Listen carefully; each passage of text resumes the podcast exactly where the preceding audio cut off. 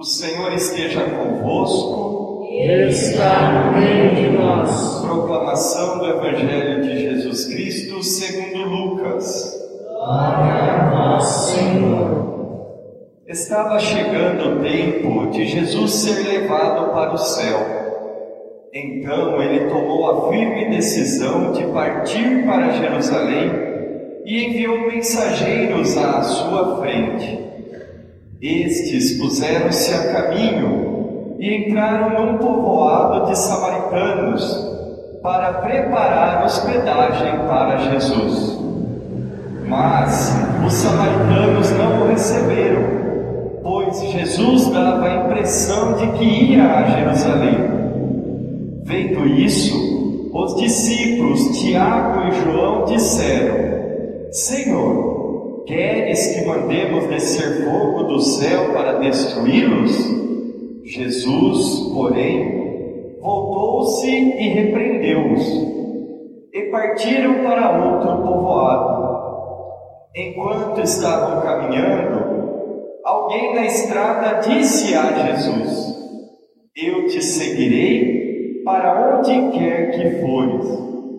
Jesus lhes respondeu: as raposas têm tocas e os pássaros têm ninhos, mas o filho do homem não tem onde repousar a cabeça. Jesus disse a outro: Segue-me. Este respondeu: Deixa-me primeiro ir enterrar meu pai. Jesus respondeu: Deixa que os mortos enterrem os seus mortos, mas tu vai anunciar o reino de Deus. Um outro ainda disse: Eu te seguirei, Senhor, mas deixar-me primeiro despedir-me dos meus familiares. Jesus, porém, respondeu: Quem põe a mão no arado e olha para trás, não está apto para o reino de Deus. Palavra da salvação. Glória a vós, Senhor. É para a liberdade que Cristo nos libertou. Meu irmão, irmã, veja. Como é que eu posso saber se eu sou livre de fato?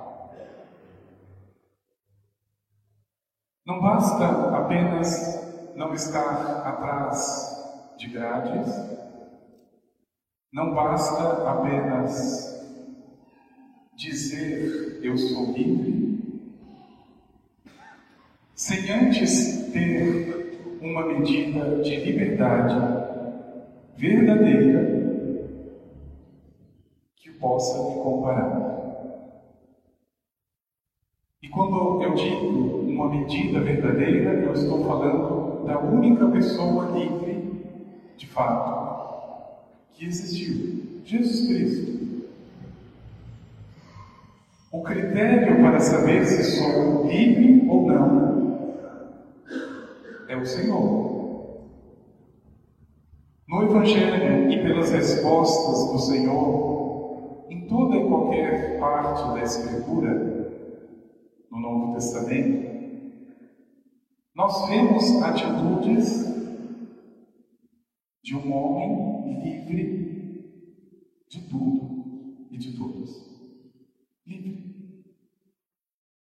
E é essa a medida que estabeleço, ou melhor, a proximidade que estabeleço com o Senhor, que me torna mais livre, como Ele.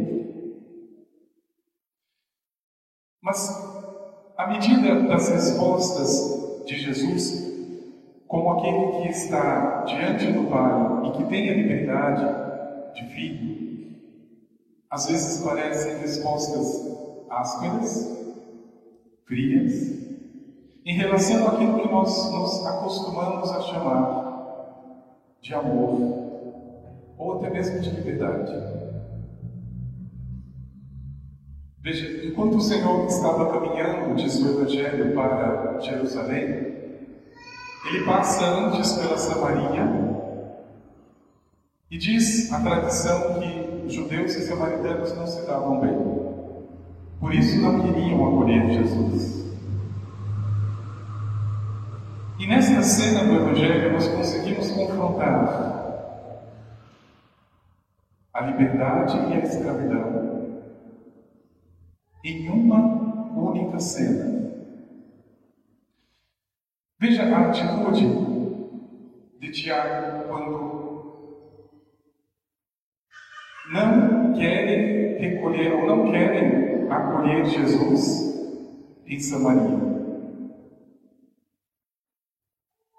ele e o seu irmão vão dizer: Senhor, queres que mandamos, peçamos para descer fogo do céu? Uma pessoa dominada pela ira, na verdade já é um escravo de si mesmo. Aquilo que me leva a agir por impulso não deveria ser considerado meu irmão, minha irmã, como natural, humano.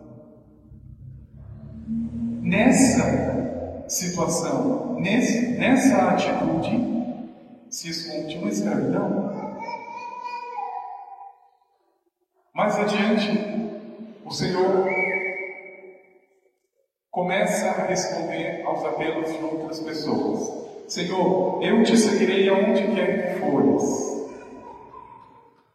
Aqui se parece, ou pelo menos as palavras são de alguém que é livre. Afinal, seguir o Senhor para onde ele for não é para qualquer um. Se ele for para o Monte Tabor, tudo bem, mas se ele subir para o Calvário, eu vou seguir até onde ele for. E a resposta de Jesus, na verdade, coloca aquela pessoa no lugar dela. As aves têm ninhos, mas eu não tenho onde dormir. Em outras palavras, você quer me seguir para onde eu for? Pode ser que hoje eu durma neste relento, nesse frio. Pode ser que amanhã eu esteja numa casa, seja acolhido. Mas eu não tenho onde pousar a cabeça.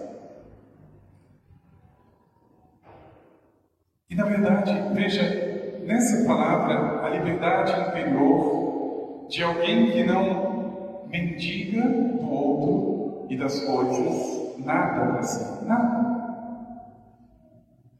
É uma liberdade, meu irmão, minha irmã, de quem, na verdade, já tem consciência do que se tem e do que é mais importante diante daquilo que o mundo diz, o que é ter e o que é ser mais importante para isso. Aliás, isso é o que menos importa para Jesus. Veja, é para nascer numa gruta, é para morrer numa cruz. O que importa é cumprir livremente, fazer a vontade do Pai. Pronto.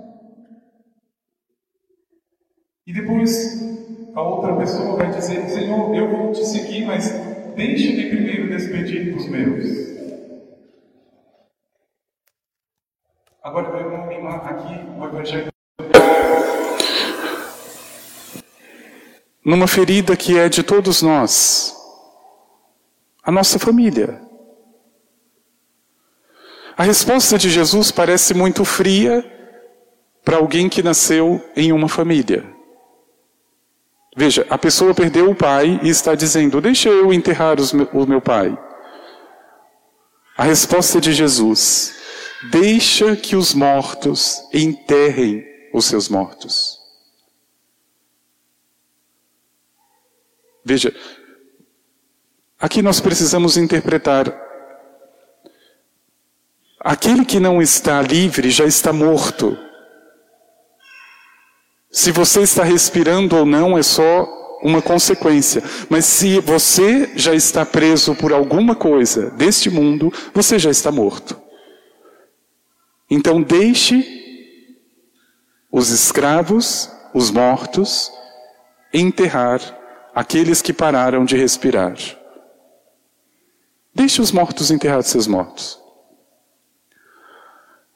Agora é tu, o Senhor diz, não é apenas isso, Ele vai dizer, você que quer a vida, você que não apenas está respirando, mas que deseja viver para sempre, vai anunciar o reino, porque é isso que vai dar a vida verdadeira, mesmo depois da morte.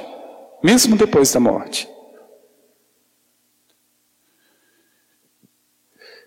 E veja, a liberdade do Senhor e as palavras do Senhor, na verdade, partem da sua própria vida como testemunho de alguém que nasceu em uma família como eu e como você, mas que soube se desprender com grandeza, com grandeza. Os grandes santos sempre meditavam na solidão de Nossa Senhora em Nazaré. O marido já tinha falecido. Jesus começou a ficar fora de casa durante longos períodos e aquela mulher precisa viver sozinha. Que filho ingrato. Sair por esse mundo de aldeia em aldeia falando para os outros e deixar a mãe em casa abandonada. É muita ingratidão. É liberdade. Só aquele que é livre sabe fazer o que é mais importante primeiro. E na verdade o Senhor está valorizando mais ainda a sua mãe, porque está permitindo ela oferecer também essa solidão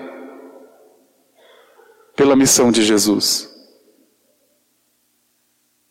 Meu irmão e minha irmã, veja, a confiança e a fé em Deus, ela precisa ser de tal maneira que nem mesmo pai ou mãe, filho ou filha, seja justificativa.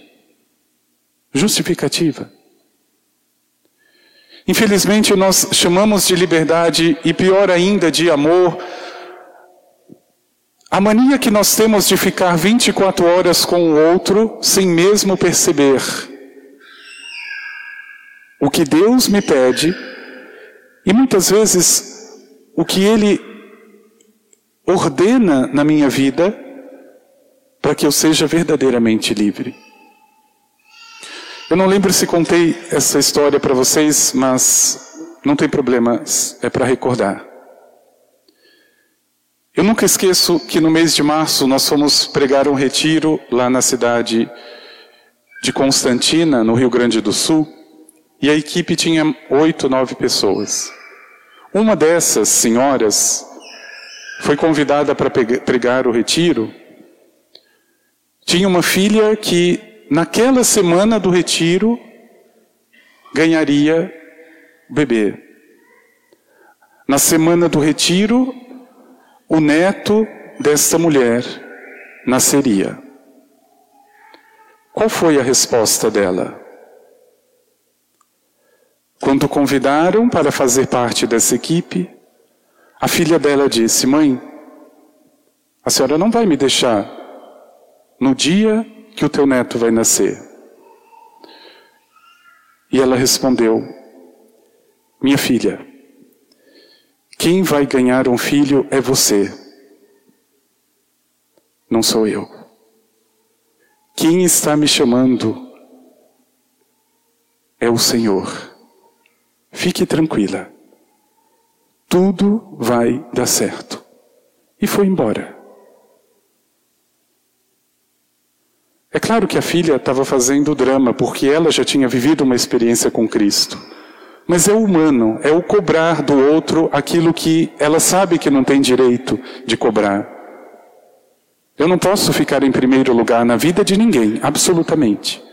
Se você estiver na vida de alguém em primeiro lugar, meu irmão e minha irmã, cuidado, cuidado. Eu não posso ser um ídolo na vida de pessoa alguma nesse mundo. E se um dia alguém disser, olha, você vai esperar porque agora eu preciso servir o Senhor. Você precisa entender, você precisa. Não venha com essas frescuras de ficar chorando, de ficar lamentando que o outro abandonou. Se for pelo Senhor, você precisa ficar em segundo plano. Precisa. Maria ficou em Nazaré e naquela solidão ela entende o que é primeiro e o que é mais importante. E ela vai fazer exatamente a mesma coisa. Ela já tinha abrido, aberto, perdão, mão da própria família por um plano que ela nem sequer esperava.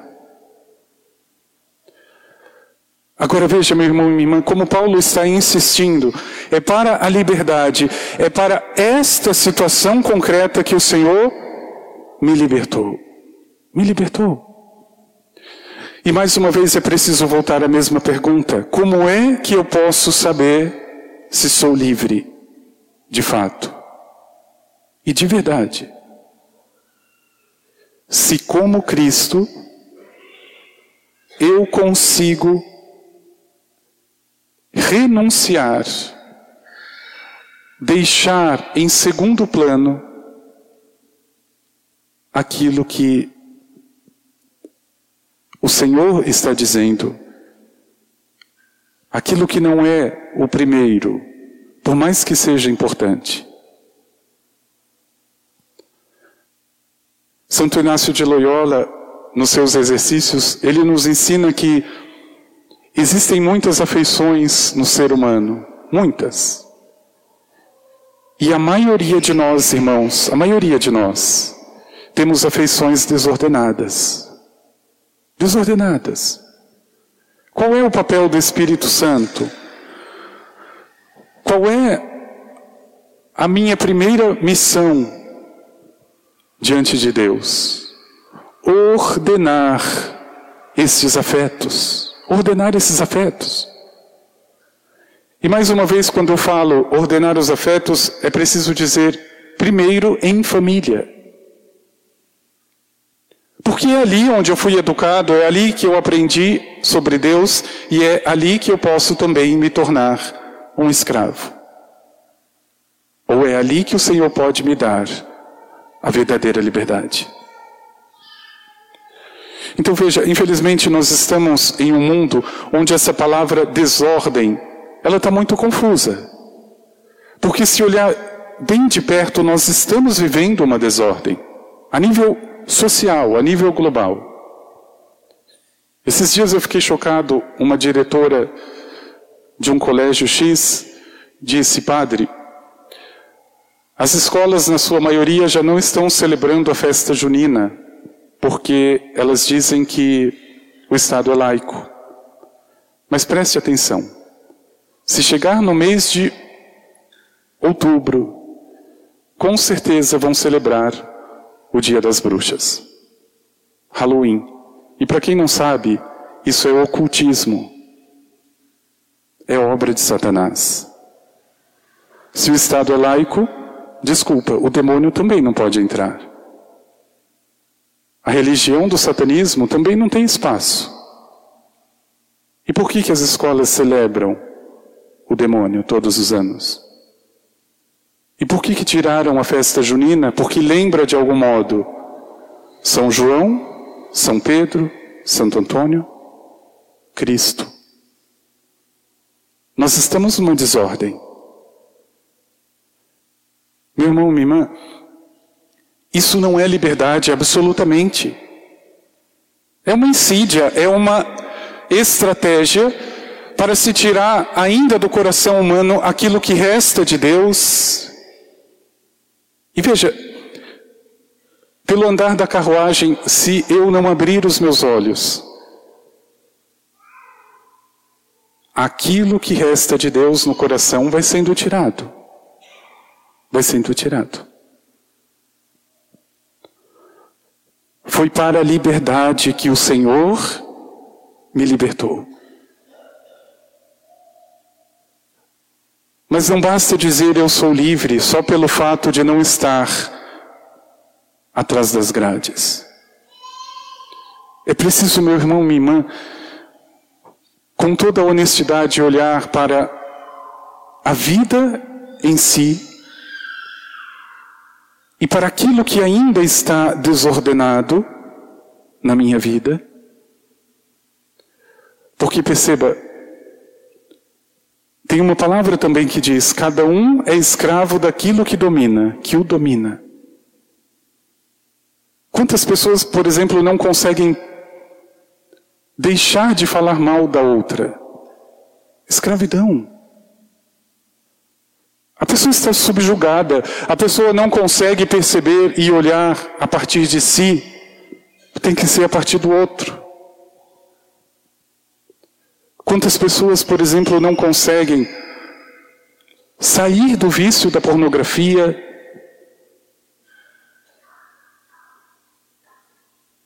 E eu acho curioso, a gente assiste alguns artigos ou alguns documentários, tem um, uma tal de terapia chamada NoFap, que você já deve ter ouvido falar. Significa, fique 30 dias sem se masturbar.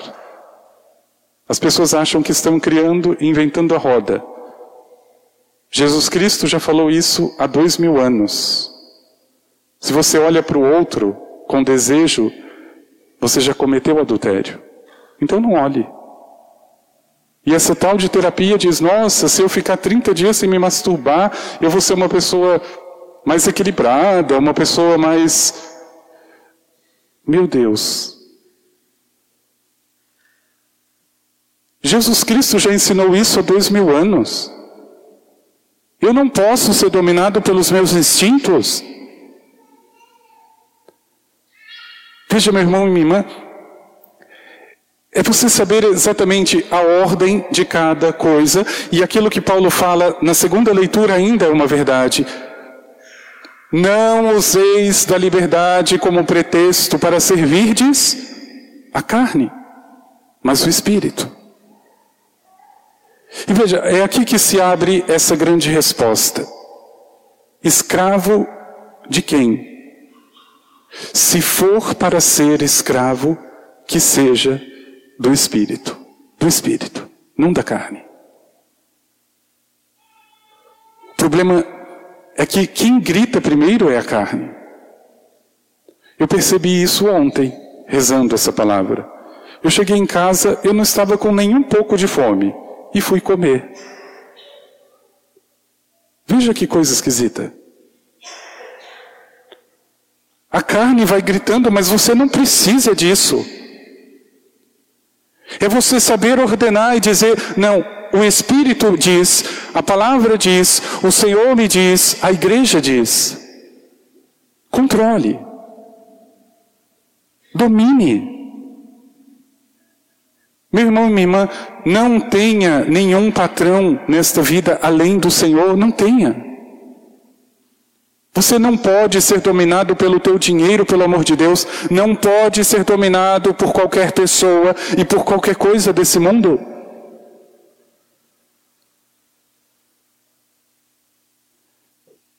Veja, a grandeza de seguir Jesus Cristo está exatamente aqui. Resposta dele parece muito fria quando diz a respeito das famílias ou daquilo que eu preciso fazer antes. Mas o que foi que Jesus Cristo fez quando a sogra de Pedro estava doente? Ele foi à casa dela. Jesus sabe o que vem em primeiro lugar mas ele sabe o valor que tem a família. Ele não deixa a família de lado. O Evangelho não diz isso, mas depois da ressurreição, onde será que Jesus foi em primeiro lugar? Ver a sua mãe. Não foi Maria Madalena que viu Jesus primeiro, foi Nossa Senhora. O Evangelho não precisa dizer, isso é muito óbvio. Ele não despreza a família. O que o Senhor está dizendo nesse Evangelho é que eu preciso, antes de tudo, ser livre. Livre. E veja que confusão nessa palavra. Aliás, existem fases na nossa vida que essa palavra é tudo menos liberdade. Faz o que quer na hora que quer, responde de qualquer jeito, deixa de fazer o que deve, mas eu sou livre. Uhum. A pessoa está desordenada, ela não consegue raciocinar. Ela vai agindo conforme o corpo pede, conforme a sensação, conforme as emoções. Ela não tem esse equilíbrio. Não existe ordem. E o único ser nesta terra e depois dela capaz de liberdade, capaz de libertar, verdadeiramente é o Senhor. Meu irmão, minha irmã, veja, é grandiosa a resposta: Senhor, eu te seguirei. Mas veja que o Senhor não espera ou ele não pede qualquer segmento. Venha quando você estiver livre. Livre. Siga o Senhor quando Ele for o Senhor e não outra coisa. Então veja que dificuldade. Eu começo a seguir o Senhor mas ele ainda não é o mais importante. Isso acontece. Eu tenho uma ideia de Jesus, não é uma experiência. Então vamos ver até onde dá, vamos levar as coisas do jeito que. Pronto. Chegou na cruz. Meu irmão, minha irmã, quando Paulo diz com essas palavras, foi para a liberdade que o Senhor me libertou. Ele está questionando toda e qualquer forma de liberdade que não venha do Espírito. Que não venha do Espírito. Que durante essa semana o Senhor te conceda examinar, refletir no coração sobre isso. O que, que ainda me escraviza? Pode ser a melhor ideia, pode ser a melhor coisa desse mundo. Eu amo tanto essa pessoa, eu tenho tanto ciúme dessa pessoa. É uma desordem, pelo amor de Deus. Seja livre. Chegar a esta estatura, a esta maturidade espiritual dos santos. Santo Inácio também dizia: é a santa indiferença. Tanto faz ser pobre ou ser rico, tanto faz estar doente ou sadio. Se me aproxima mais do Senhor, é o que importa. Se a minha riqueza me ajuda a ser íntimo de Cristo e dos irmãos, ótimo, seja rico. Se a minha doença me aproxima do coração chagado de Jesus, então carregue a cruz. Isso é liberdade. Que na tua vida, meu irmão e minha irmã, você possa, antes de tudo, responder, ou pelo menos primeiro perguntar: Eu sou livre?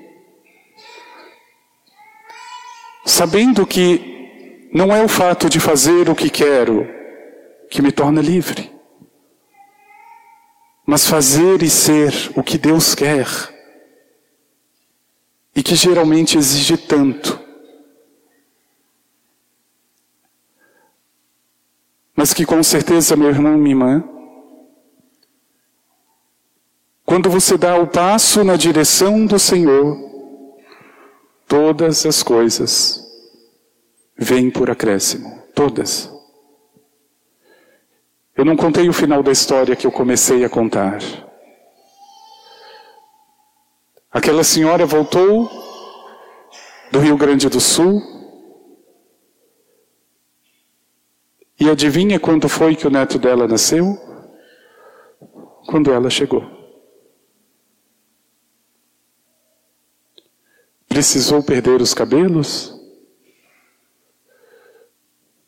Precisou ficar lamentando? Deus cuida quando nós cuidamos das coisas dele.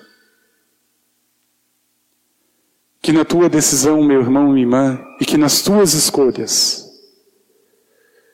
você consiga ser livre de verdade. Não se deixe prender. As pessoas mais próximas são especialistas em nos tentar escravizar.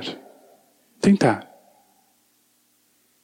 Começa com aquela fala mansa: Nossa, você não vai hoje na missa, né? Eu estou doente, você vai me deixar aqui? Deixe. Deixe. Quem está doente é o outro.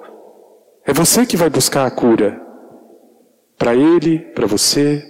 Deixe. Nossa, hoje está chovendo, você vai mesmo? Pois se molhe. Você precisa saber quem é o Senhor. É o Deus vivo. E quanto mais você ficar, e quanto mais você negar, quanto mais você fugir dele, menos sentido, menos liberdade você tem. Não tem liberdade.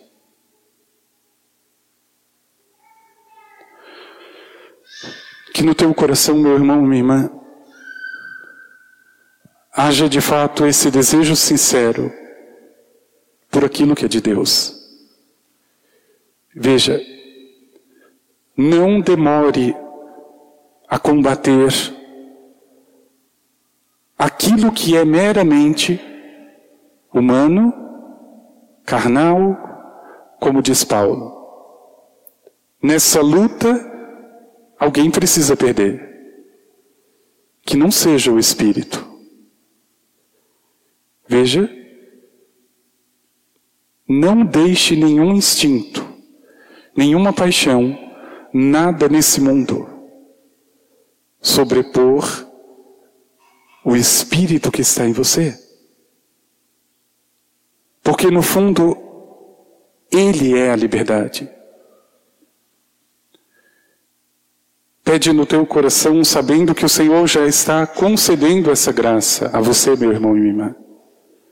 Senhor, coloque em ordem. Senhor, ordene os meus afetos. Que eu não sinta mais pelas pessoas e pelas coisas do que por ti. Que eu não faça mais pelas pessoas e pelas coisas do que por ti. Meu irmão e minha irmã, quando isso chegar, quando o teu coração chegar a esse ponto, você é livre. Nem você e nem ninguém te escraviza mais. Você é livre. Mas para isso, é preciso o combate no meio da desordem que esse mundo tanto canoniza, pedindo para que faça o que quiser, como quiser. Vamos pedir ao Senhor.